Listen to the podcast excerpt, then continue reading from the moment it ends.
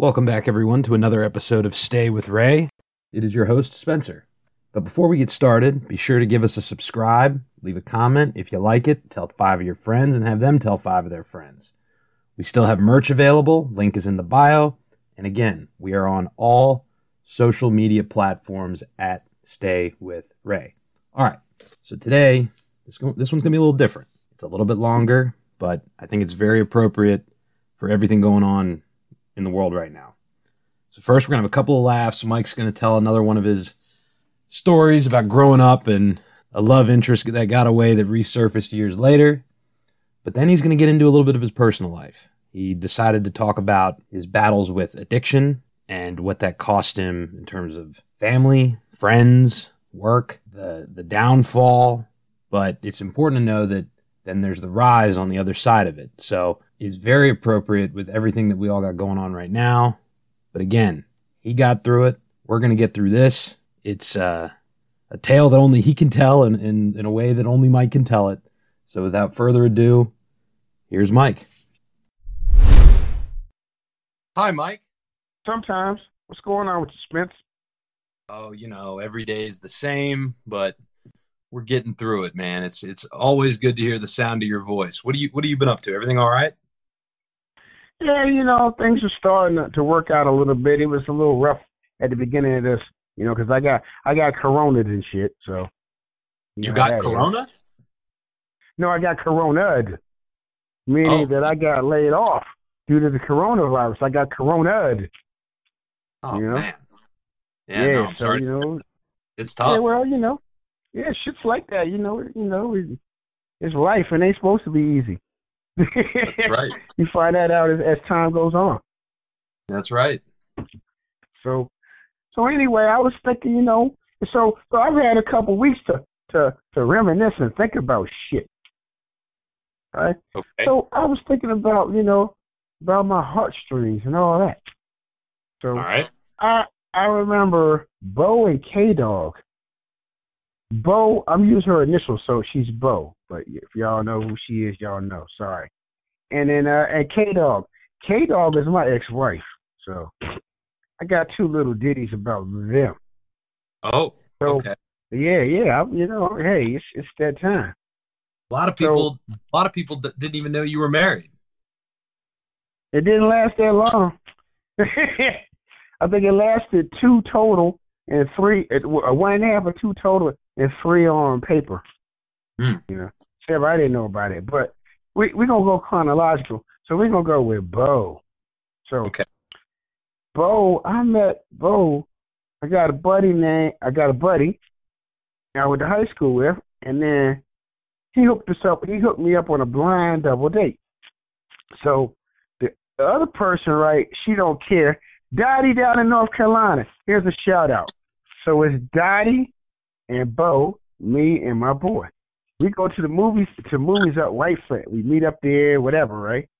And, you know, I'm just meeting the chick and whatever. And at the end of the day, you know, we young. So it's like parents come to pick her up to go home and stuff. And the two, Dottie and Bo, ran up the gangway and just left us in the theater light. So when we got to the movie theater, they were already sitting down. Man, Bo had the perfect round ass. It was just perfect. I was like, my goodness, right? My boy was like, you see that? Whatever. So now I spend the better part of 2 years, you know, trying to hook up with her on and off, you know, whatever. So first time we hook up, well, we hook up on something else. But we go, Bo decides, you know, that she want to go to the movies. So she asked me, you know, like, and her cousin want to go and Dottie want to go. So they decide, well, let's go to the Allen Theater. So I got a friend that got a car. So we add another guy to us. So it's three of us. They go pick them up. So we go. We get to the movie theater. You know, everybody's talking in the car. Because I'm the only one that knew everybody. Like, you know, my boys didn't know those other two girls. So we get to the movie theater. And we pay for the girls' way, whatever. And then we stand there, because, like, back then, Allen had a concession stand in the middle. And on the right side, they had an area to go to the seats, left side, right? And we standing over by the right side, right? And we get them money for popcorn and stuff. When they got the money for the popcorn, they just went to the left side and see y'all. So we done put them in the movies, and then they got the popcorn, right? And my boys were like, damn, man, what kind of women you know, Mike? And I was like, well, you know. So I'm a little mad. So we sit on the side of movie theaters. So at some point in time, the credits before the real movie started, I was like, yo, Bo, where you at? Crossing with Eddie. She yelled back, none of your damn business, right? She told you. Every 2 or 3 minutes, I'm yelling something back at her, right? And, so at one point I was like, hey, why y'all gonna make us pay for the movies? You don't even sit with us. What's up with that? Shut the fuck up, Mike. And it was like that, right? The other two girls, nobody else was saying that. So me and her had a running conversation. And the whole movie I got to stop you for a second. Okay. So you're at the movies. Yeah. And you're carrying on, and there's other people there trying to watch a film. And we're not even close to each other. We're the other side of the theater.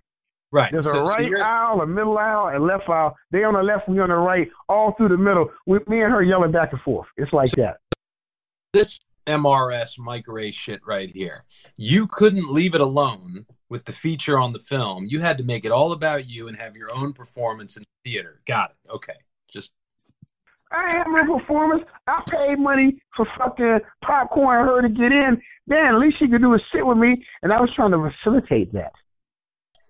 Yeah, well, I can kind of understand why she wouldn't sit with you, but anyway. She what? I'm talking about we paid for the popcorn. They ran the other side just like away from us. Ran. Like, get away from us. So they had that bullshit playing. But anyway. You're running the game. Right. And, it was cruddy, right? Me and her had this running conversation back and forth, and and it gets a little testy, right? And there's a lot of shut the fuck up mics and fuck yous and back and forth, right? So then about a few minutes into the movie, right, I just figured out that they're not coming over, and my boys ain't trying to go over with me, And this chick, Bo, she's just mean, always been mean. So finally, about 10 or 15 minutes past, ain't nothing been said. Finally, I yelled across like a little slow time on the movie. I said, yo, Bo. And she said, the fuck you want? Shut the fuck up, right? Then I said, how you getting home? Ha-ha. And then the whole movie theater's laughing, right? So when the movie was over, they knew where the car was, so now the three girls and us meet up outside, right? And the other two girls, so one of them, Dottie pulls out, reels on her sock, and pulls out a purple motherfucking joint, right? By this time, I was doing the athletic thing. No, don't get high. So I'm like, what the hell? And it was purple, too. She rolled it up, so she smoked it. One of my friends didn't. Others joined in, and then the three of them did. When they finished smoking the joint, they were like, okay, y'all can take us home and shit, right? And I was like, you know what? I don't know, man. Y'all crazy as shit. They carried it like that. Unless they want to reimburse us for the movie and the popcorn, I don't care. They can walk home for all I care. But I wasn't driving. Man, Bo looked at me, took her hand, walked over, and punched me dead in my mouth. And I ain't talking like a woman either. She punched me like she got three brothers, and she did. She punched me like a man. And it drew blood. I wasn't expecting it. And then my boys, they was like, well, I don't know. So, of course, we took them home. So me and Bo started getting better acquainted as time went on. And her parents and younger brothers, had three brothers, right? Yeah. And two younger brothers went to Atlantic City or Wildwood or something up in New Jersey. And her older cousin, the female, lived with her. And they decided to take they let them stay at home. So they invited me and this dude, this cousin's boyfriend, he a bam, so I'm going to throw his name out there, dude named Darren. So me and Darren came over, you know, and spent the weekend. Well, what really happened was I spent Saturday night. Darren was there both nights. I only got one of the nights in. So I go there Saturday night. Parents coming back Sunday, right? And everything was perfect, right? We got there. Music was, you know, it was just a good time, right? So Sunday morning got, and they were supposed to be there afternoon. So about 8, 9 o'clock, I woke up, messed around a little bit. About 10 o'clock, I was trying to get up out of there, and I drove. So I asked Darren, did he want to ride? This bama said no. I said, all right. So I left. Man, Bo called me up about 4 o'clock, talking about, oh, hell had broken loose. So what you mean?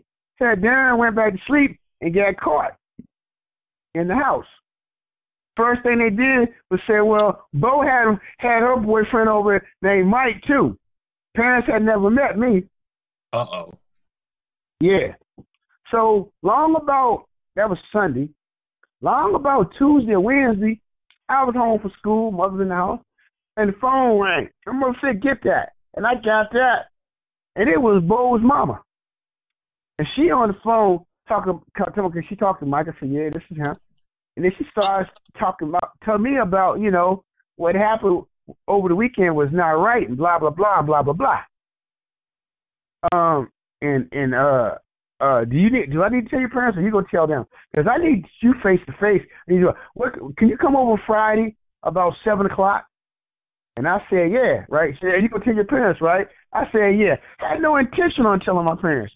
She was tripping with that one. But anyway, so I go over there at 7 o'clock Friday night, and Mom's just set up, boy. She's smoking mad, right? She talking all this about, you disrespecting my household. You disrespecting my daughter. What? You plan on marrying my daughter? Say what? Beam coming out of her ears. Oh, she's, you know, and she's like, well, what is your plans? What are your plans for my daughter, right? Whatever. And I was like, well, you know, it's just something that happened. So, oh, you were trifling with my daughter. It's like that. You don't even like her or love her or respect her. Oh, Mom's was in it, right? And there's nothing I can say. Daughter, she ain't saying nothing. You know, but, man, so it just kept on. And I guess she had already been through Darren and the cousin. But, you know, and then she finally, like, I forbid you to see her and this and that. And, you know, in high school and halfway across the county. It wasn't going to happen. So we kind of like drifted away. Okay? Yeah. Man, I was walking downtown, Silver Spring, and I run into Bo. This has got to be, I ain't seen this chick in 35 to 40 years. I see her. And I'm looking, it didn't click right away because she put on some weight. So I was looking at her, and I was kind of like, I think I know you from somewhere. So then, you know, being who she is, yeah, it's me, Mike. Yeah, it's me. And I was like, who, me? And I'm looking. Then she kind of hit me with, you don't know. And the whole attitude, I was like, good God, I know exactly who it is now. So I say something, come over, hug her. You know, we get to talking. And one thing led to another. You know, we talked, and, you know, we exchanged numbers. Called each other over the next 2 weeks, decided to go out. So now we start seeing each other like every weekend, like maybe 2 weeks later, every weekend. So everything's flowing. We're getting along. Been seeing each other for about a month. She comes over, and she's like, she needs to lose some weight and whatever. And she was like, would you mind, like, hiking with me? And I was like, nah, I mean, I can, you know, what the hell? And we drive down to Rock Creek Park, and we decide to walk all through the park.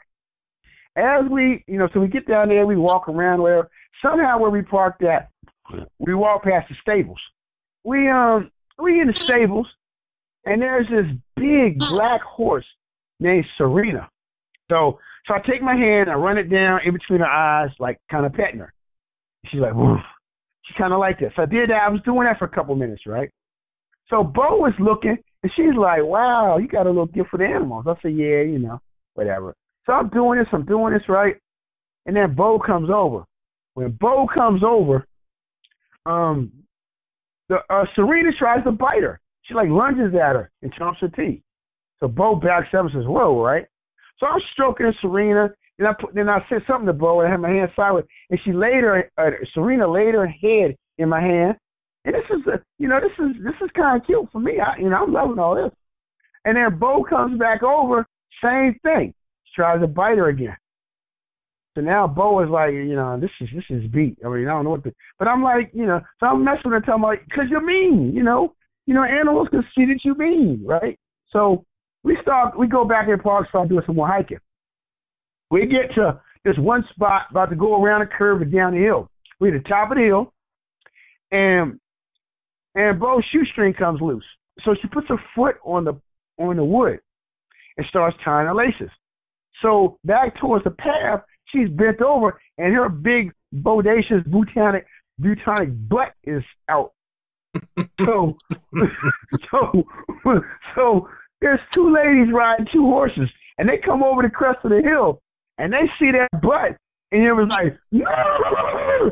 And the horses raised up, both of them on two legs, right? So I'm looking at that, both still bent over, and I'm like, whatever. So I tell the ladies, hey, go on through. We just stopping for a second. And one of the ladies says, we didn't stop, the horses stopped. And I was like, on their own? They said, yeah. So I'm looking at her, I'm looking at Bo like, your ass is so big that it scared, and it made the horses just stop what they was doing. They're like, we ain't passing that ass. I don't know if they was horny, I don't know, but and I kind of made a comment like that. So she didn't think the comment was that good, right? And then we went on, and I don't know, later on, we got back to my place, right? And I looked at her and said, arr! And she got up, left out, and that's the last time I seen her. You don't say. Yeah. I guess I took it a little too far. So, hey, I guess that was all me, but it was too funny because she had came by one time and there's a pit bull upstairs before I got my pit bull. And the dog upstairs, right, he was kind of rambunctious. So he would jump on you all the time. And so I took her up to show the dog, right? Man, he looked at her, ran towards her, and she looked the dog down and did her finger like Matumbo, like, no. And the dog stopped in his tracks. And I was like, I ain't never seen nobody pump this dog. She didn't even say nothing. I mean, she was just evil, She got an evil vibe going. She was always mean, So anyway, so that was funny. So Bo was a piece of work. So, but I attract pieces of work because I'm a piece of work. We'll go with that. You could say that again. I was working back in the day. I was working at Georgetown University, but I was working on the medical center side, which encompassed the medical school, the law school, everything except the actual students and undergrads and maybe master's programs, but everything else went on the, they called it the university/medical side. So what year was this? Was this when the basketball team was any good? They were decent. JT was still there. It was like late 90s. All right. Mid to late 90s.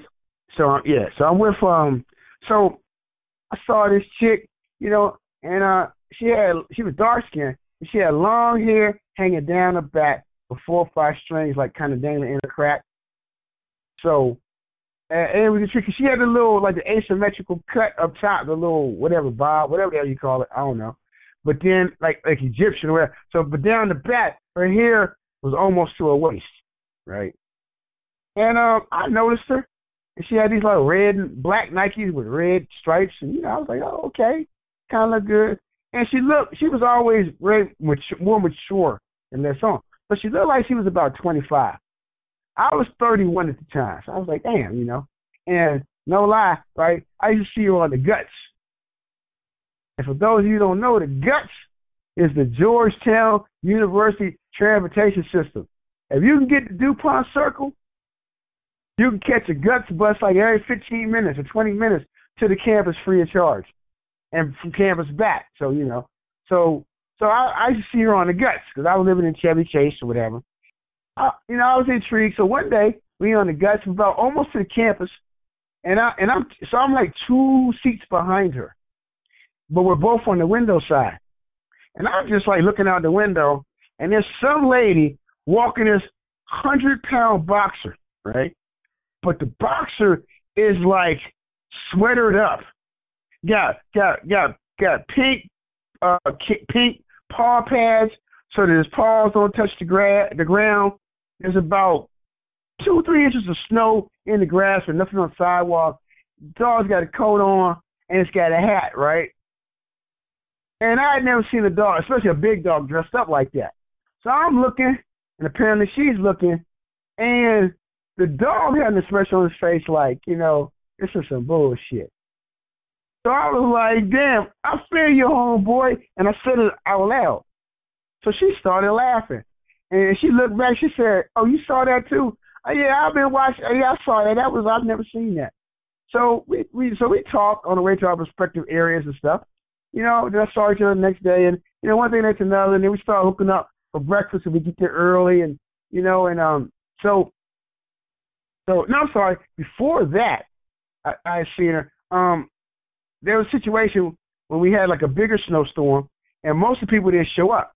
So I had some issue. She worked she worked as a receptionist in the dean of the medical school.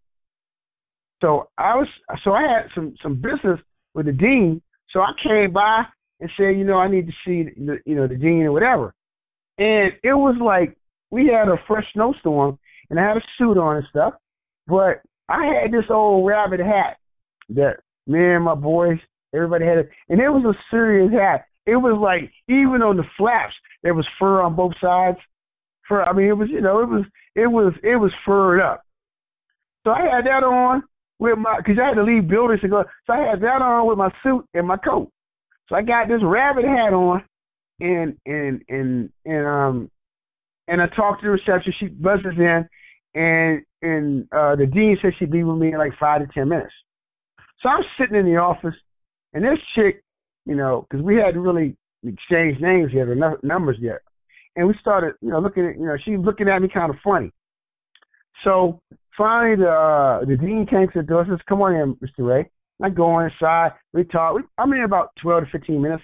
I come out, and the dean walks into the door, and she shakes my hand and says, okay, we'll work on this issue or whatever. And she closes the door. And I start walking to the door, and this little chick comes over and snatches the hat off my head. And I was like, what are you doing? She said, you're like a damn hoodlum with that damn hat on. And I was like, it's cold. It's snow out there. It's like a man, that's, you know, leave me alone, right? And I was like, you know who you messing with? I'm a grown-ass man. You know, I'm not no kid. And then she was like, yeah, I know. I was like, you know, what you... So then she said, I said, you don't even know how old I am. You just messing with me like that. And she said, you about 40. And I was like, hell no, right? And then she said, well, I don't care. And she said, how old do you think I am? I said, you about 25. She said, I'm 19. And I was like, oh, you still got breast milk, you know, on your lips. And she was like, yo, you know, she said, she just said fuck you, but she wasn't happy. So we went back and forth, you know, talking. And then she acted like she was, like, interested, talking about, you know, I don't mess with people my age, so they're too immature, right? And I was like, okay, I'm really not, you know, whatever. And then I don't know, she said something, and then I just left. And then the next time I saw her, she still talked about that. So somehow we decided to go on a date. We go on a date, and she, you know, everything was fine. And we were supposed to go to the movies, right? So, but first we was going to do dinner, right? And she wanted Chinese dinner. After we ate dinner, we were looking at the times, and we had about 45 minutes to chill until dinner. I mean, until the movie. And she took a nap. I woke her up when it was time for dinner. I mean, for the movie. And she was like, I don't really feel like going to the movie, right? But I was like, what do you feel like doing? And you know where that went. So anyway, then we started a relationship. So now, like I said, I'm an idiot because she's smarter than me, more mature than me. So we kept, this kept heating up, and then it got hot. It got real hot and heavy. We was doing the lab rat routine, the whole 9 yards, right?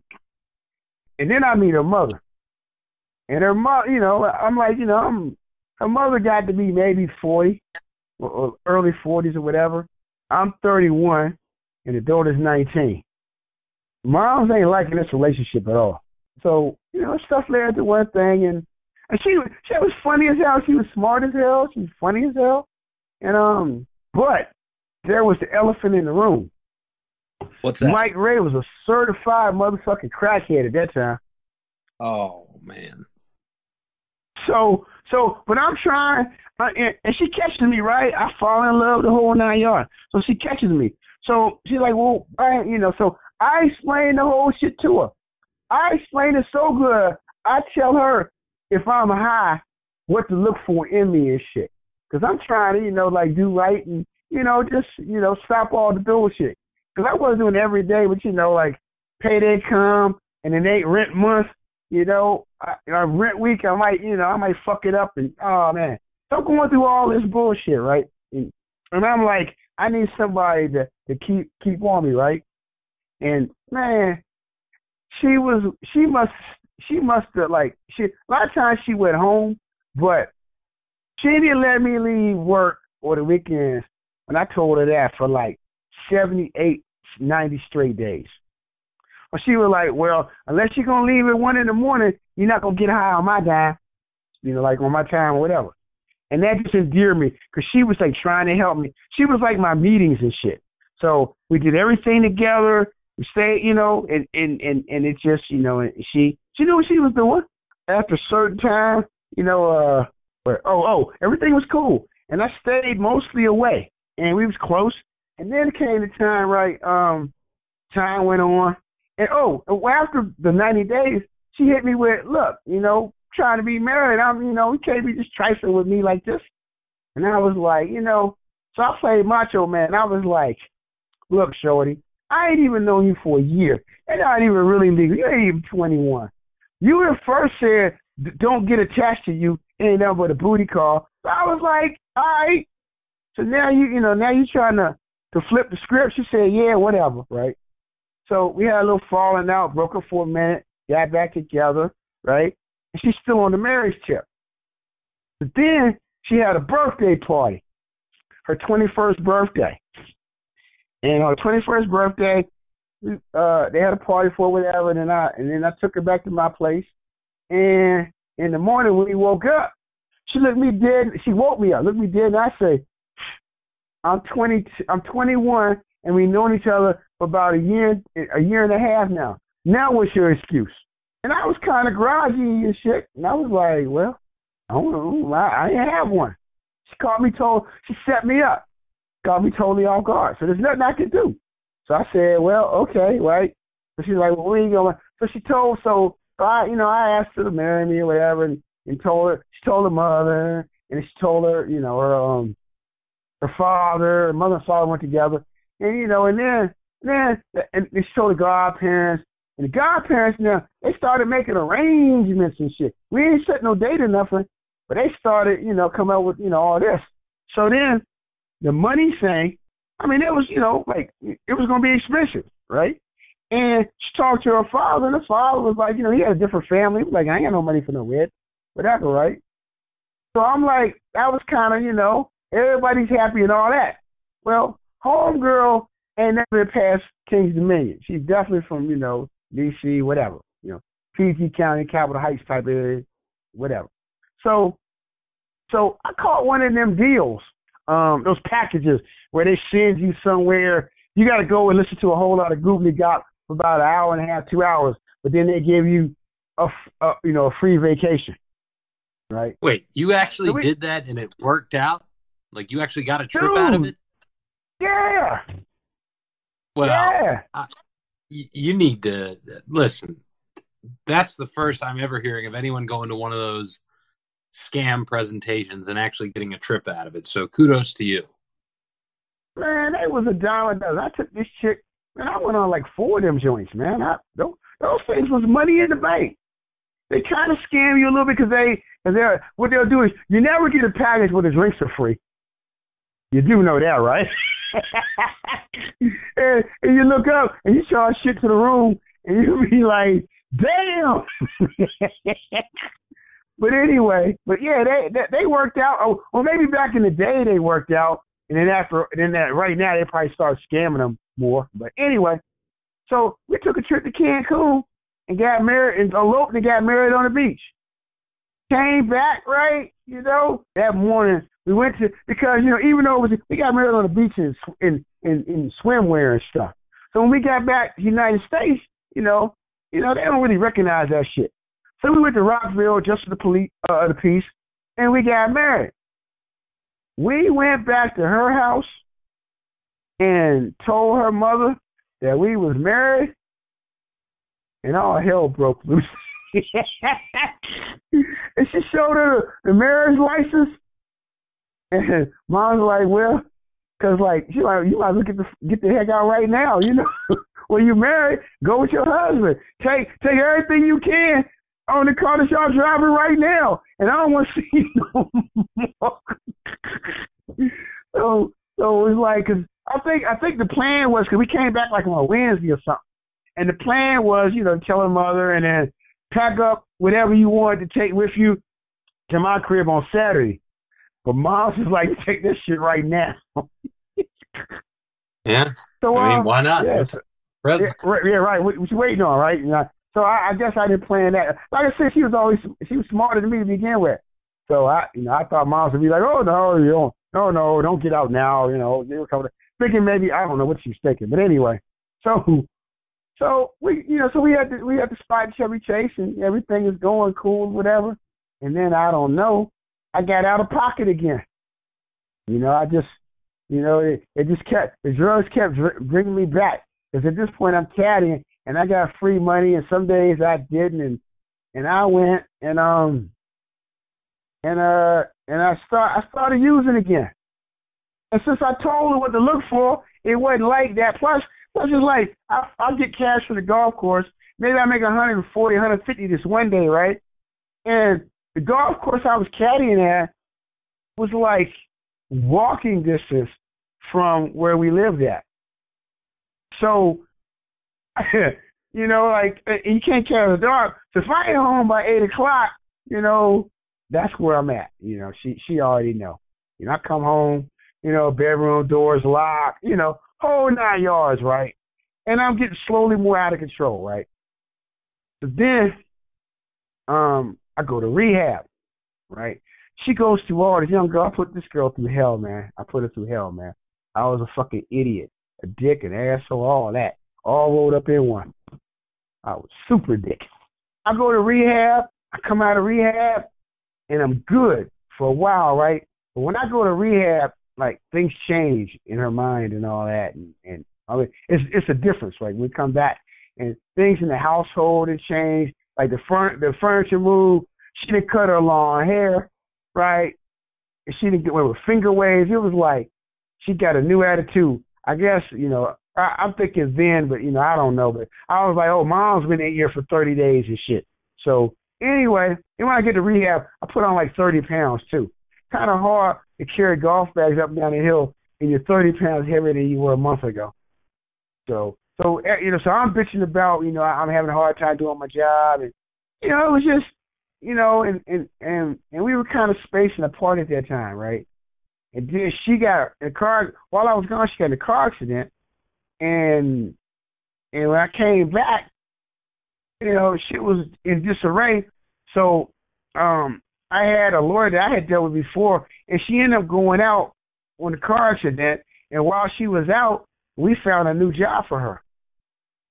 Well, she found a new job, she found new friends. You know how that went. So.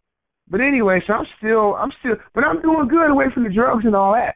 So then one day, like, it was maybe two months later after, it was about 4 months after I got from rehab. Because I got from rehab like in January, and it was like May or June. And I was messing with this one guy, and I didn't get out that day caddy, so I didn't make any money. And the dude, somebody used to get high with, he was like, come on, you know, with me, I got you, right? And I was like, because, like, my whole thing was, you know, I was fucking up money when I was getting high. But I was like, I guess the addict in me said, you know, if you don't spend any money, then it don't count. So since I wasn't spending money, I went with him, right? And one thing led to another. I didn't spend any money, but I didn't get back in time, right? I didn't get back home until like 11, right? And things had been, the drugs wasn't a problem, and it's just something was just going on between us. When I get home at 11:30 or whatever, it was before midnight, she was gone. And she was like, and then I'm in the house, I'm like, where the hell could she be, right? Because I was going to try to explain it away, because I had stopped getting high like 8 o'clock, but I just wanted to come down all the way before I came home. So I went and drank some beer, went to whatever. So when I got, and when she wasn't there, you know, I was kind of miffed. And then the phone rang. And she had a half-brother that she never knew about. And they had just, so she called me and told me that she was with so-and-so. Now, she got that new job, and guys was taking her out from the job. So, like I said, she played me. She knew exactly what she was doing. So she said, I'm with so-and-so at the movies. And I was like, oh, you with so-and-so? So I'm thinking it's one of these dudes from her job. So I didn't know it was her half-brother. So I just kirked out, called her all, bitch, you don't bring your ass home. No. And I was just out of pocket. So she hung up the phone, right? So I was mad as hell. And then and you just didn't even know. You didn't know that it was her half-brother. Didn't know it was her half-brother. Yeah. But so the next morning, it was a Friday night. So the next morning, I went to the country to Caddy, right? When I came back from caddying that day, she hadn't got back home. She spent the whole night out. So I knew I'm thinking she's cheating on me. So that next morning, I went to Caddy. When I came back from caddying that afternoon, the place was ransacked. She took everything she wanted. I had some socks, because I was still playing basketball back in the gyms and stuff. She took all my go-go CDs. I mean, you know, and the place was ransacked like the police had gone through it. You know, like the bed was off the mat, the mattress was off the bed. You know what I'm saying? All the drawers open, shit was on the floor, right? And I was like, wow, right? Where the fuck could she have gone, right? And all my friends loved her because they was like, she the right woman for you and all that, right? And I was too busy, you know, she kind of young and all that. Anyway, everybody liked her. And when she left me, she really didn't have enough ends to go anywhere, so she had to stay with a friend for maybe 2 or 3 months before she got her own place. Guess who the friend she stayed with was? Who? My mother. Wow. And my mother didn't even tell me. I mean, I figured it out after about a month, right? But she went live with my mother. Matter of fact, my mother was with her when she ransacked the house. Because she told my mother, that motherfucker out. Because here's the other thing, too. We had talks, right? And because of the drug thing, and I had promised I wasn't going to do any drugs anymore. And she said, if you ever do drugs again, I will leave you. And that'll be it. There'll be no coming back, right? So when I went out and did those drugs, right? And she asked me, where was I? You know what I told her? I told her I cheated with another woman. Why would you do that? Because I was a fucking idiot. In my mind, I was like, if I tell her that I was out doing drugs, that was a no-no. So I copped to cheating with another woman over the drug thing. And that was just the wrong fucking answer. Wow. And she had been through all now, you know, because I look at it later, and she had been through all that, and the last thing she could hear was me cheating. I could have said the drug thing is the truth or made up a lie or something, but I said I was cheating with another woman. And that was the end of the relationship. That was, you know, she left, and I mean, you know, it was done after that. I mean, But I was like, damn. So like I said, she play. You know, she was smarter than me. Like you said, why would you ever tell a woman that you cheated on her? But you know, and it'd be a lie. Well, that's some dumb shit there. So, yeah. But no. Yeah. So like I said, I, as Eddie Murphy would say, I bought that shit on myself. So. Well. We've known each other for a very long time at this point, and I have never, ever heard this story before. And it's quite something, man. I don't like to say nothing about her because the fact that she was so young, you know, I basically fucked her life up and shit, you know, the way I feel about it. I just did all the wrong things in it. So it's kind of a, you know, I laugh and joke about a lot of things and whatever, but that was like, you know, I had something that was real, had my back, and I fucked it up over some motherfucking crack, man. That was some stupid shit there, boy.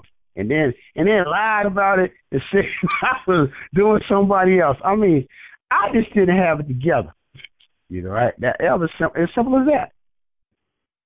Yeah, you know, I just did not have it together, and you know, and I paid dearly for it, you know. For sure.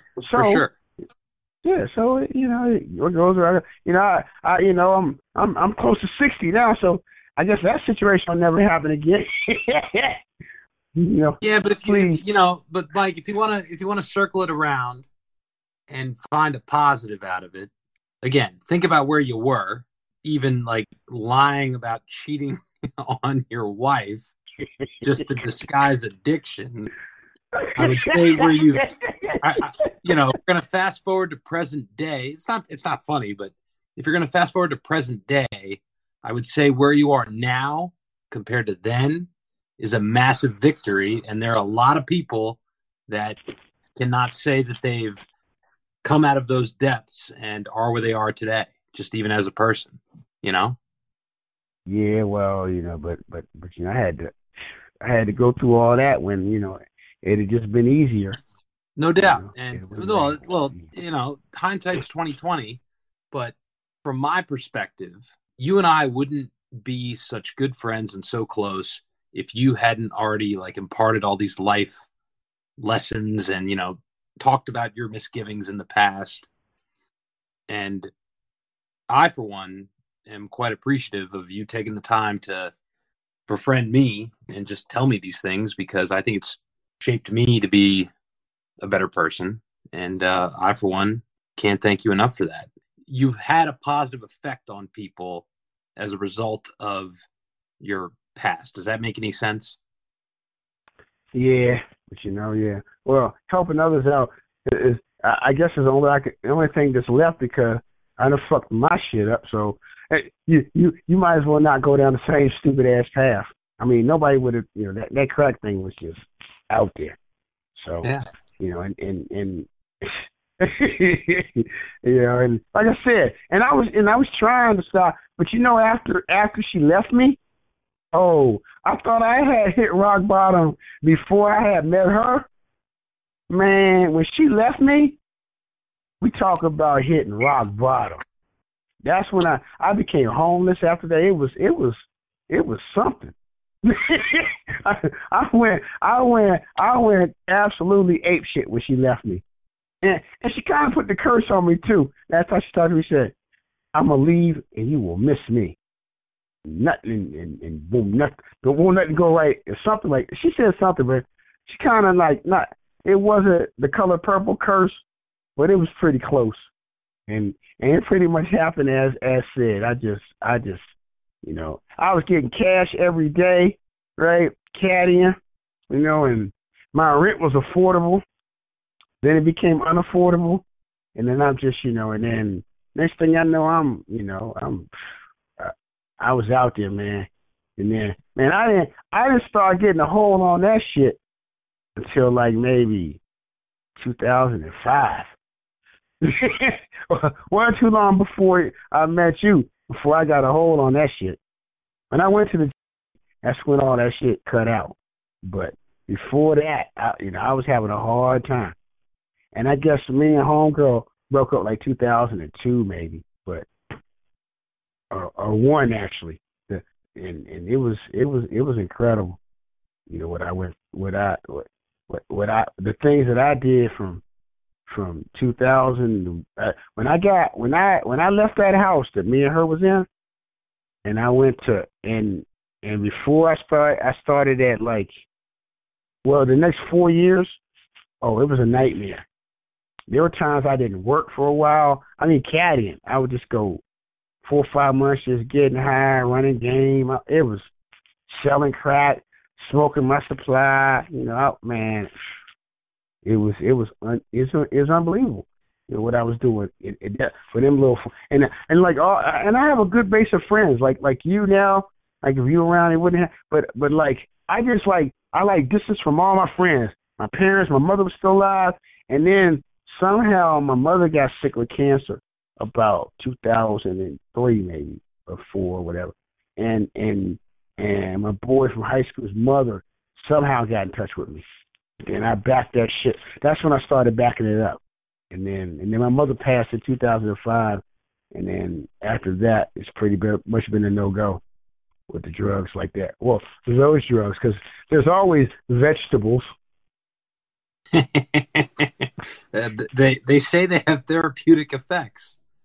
Hey, you know, I mean, the first time I really like shut it down, I would go get like an ounce of vegetables, right? And I'd be so high and cootie brown, you know, there was no reason to go get the other shit, you know, that and a beer or something, and a drink, and I was good. So, but still, I had, you know, oof. And still now I have little things that, like, fuck me up. Like if I'm somewhere and I see the girl with the crackhead tip, it's like, because the crackheads, they can't stay still. So you'll see this skinny girl and the leg will just be moving and shit. And she's talking to somebody and you be like, I'll be like, oh, She trying to run a game on this dude so she can get her a $20 rock. Whatever she telling him, I want to tell the dude, no, don't believe none of it.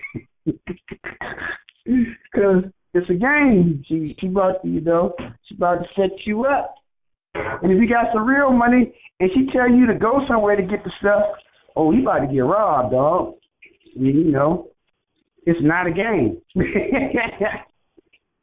So, I don't know, man. It's, you know, wow. So that was the story of Bo and K-Dog. And this is funny because K-Dog listens to the podcast. Matter of fact, I hadn't heard from her in over 20 years. And somehow the podcast it reached her or whatever, and she listened to it. And you know, we talked, you know, a couple times, you know, just, you know, because, you know, and I apologize for how I messed up, whatever.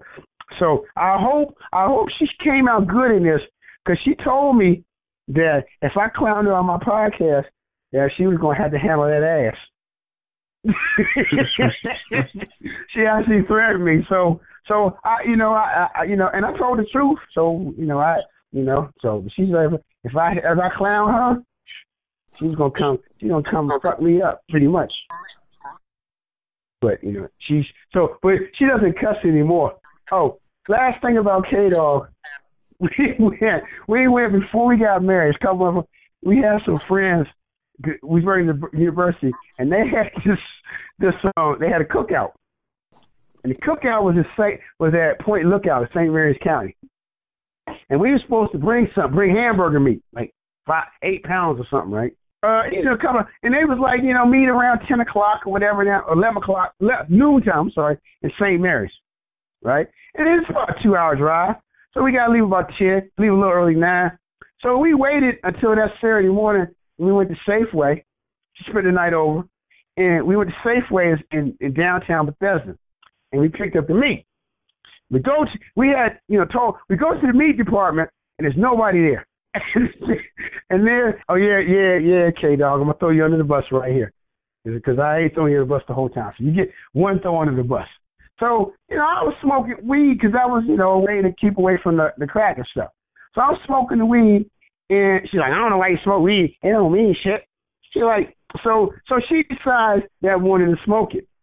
And she swear, I don't feel nothing. We get to the Safeway, she hide in Cootie Brown. Yeah, what, going to the snack aisle? No. She not going to snack aisle. She's just like looking at stuff. You can just see because her head was like in the air, and her eyes is like spinning around, and you could tell she had never been high before. And she was like, I don't feel nothing, right? So we get to where the meat is, and there's nobody there, and there's a little bell, right? And she hits the bell, and I bullshit you not.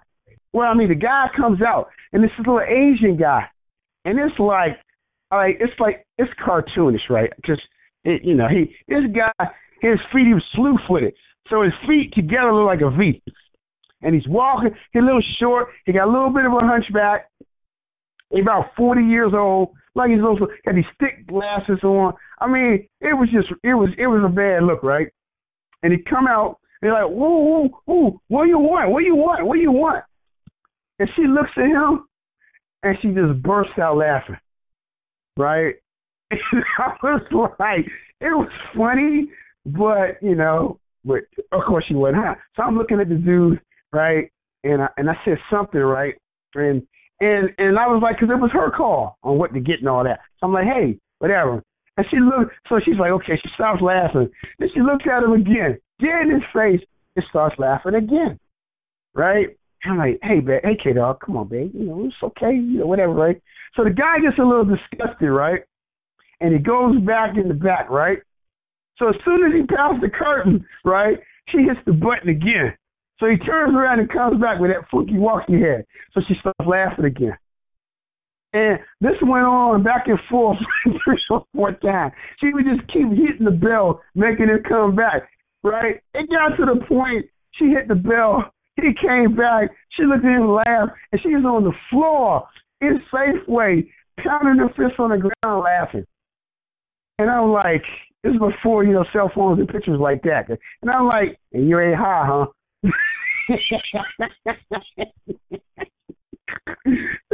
So that's where I'm going to throw you under the bus, K-Dog, if you ever listen to this podcast. But, hey, there you go. So I guess I'm through there, man. I guess I got all that off my chest. Well, Mike, that was some very powerful, powerful stuff, to say the least. Definitely a different flavor than what most people would be expecting. But, yeah, that's some powerful stuff, man. Hey, man. Well, hey, hopefully someone out there that's kind of like in the middle of addiction or with a love interest, maybe, don't go too far. Man, you got to dial shit back sometimes, rather than having to be right, you gotta lose some battles here. A little battle here, a little battle there, End of the day, y'all together, the objective is to win the war and be together. It's not to win a battle. So sometimes maybe, end of the day, honesty is the best policy. Peace in the Middle East.